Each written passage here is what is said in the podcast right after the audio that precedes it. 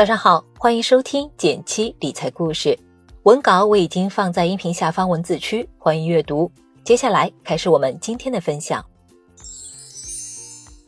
最近一段时间，大家关于打新债的讨论又多了起来。有朋友说，最近接连中了四次新债，运气真是爆棚了。打新债中签率提高了吗？今年还能靠打新债赚到大红包吗？下面我们就来好好聊聊。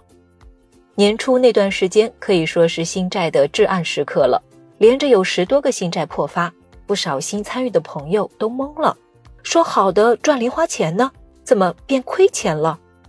于是很多朋友都放弃了打新，这在一定程度上提升了中签率。不过还有一个更重要的原因，就是证监会出了一个新规，我们可以分到更多的蛋糕了。怎么回事呢？这就要从打新债的规则说起了。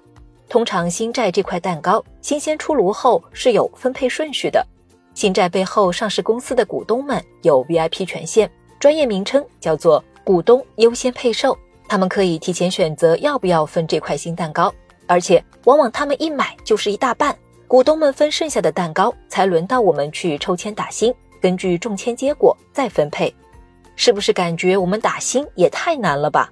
不过新规出来后，要求公司持股百分之五以上的大股东们半年内不能卖出，这严重打击了大股东们参与打新的热情。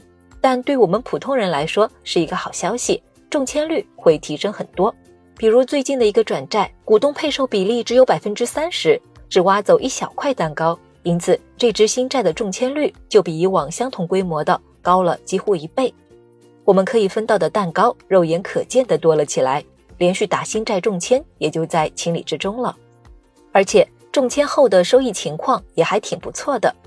根据我们统计的数据来看，春节后上市的新债，只有英特转债上市首日全程破发，赚不到钱；其他的至少还能给我们加个鸡腿，甚至还有同城转债这样能赚到百分之三十的大肉签。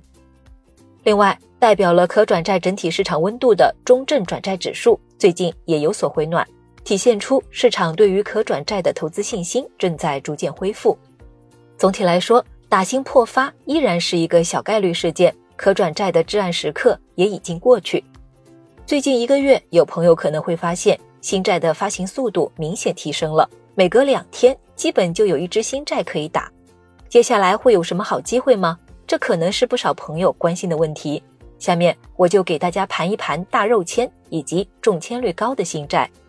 第一类可能中到的大肉签，从网上的发行进程来看，有几家公司格外引人注目：牧原股份、温氏股份、东方财富。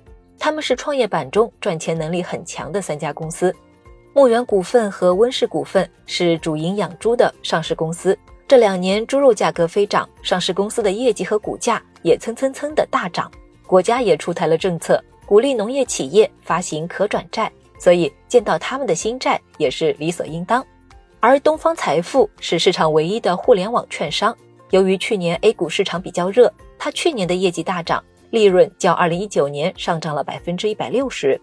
近期温氏股份的新债已经开放申购了，估计每六个小伙伴就有一人中签。另外两家公司的新债也都已经箭在弦上了，而且中签率还挺值得期待的，大家记得坚持打一打。第二类质地不错、中签率高的新债，根据公开信息来看，今年仍有不少银行计划大规模发行可转债，比如南京银行、杭州银行。杭州银行的新债开放了申购，顶格申购的话，有百分之六十三的概率中签。最后提醒大家，现在的新债可不能无脑盲打，虽然破发是小概率事件，但盲打的风险仍然比较大，不小心打中了质地很差的，也是比较糟心的一件事儿。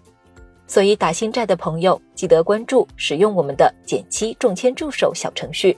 大家在微信搜索框里输入“减七中签助手”这几个字就可以找到了。关注后，每天你都会收到及时的提醒和测评。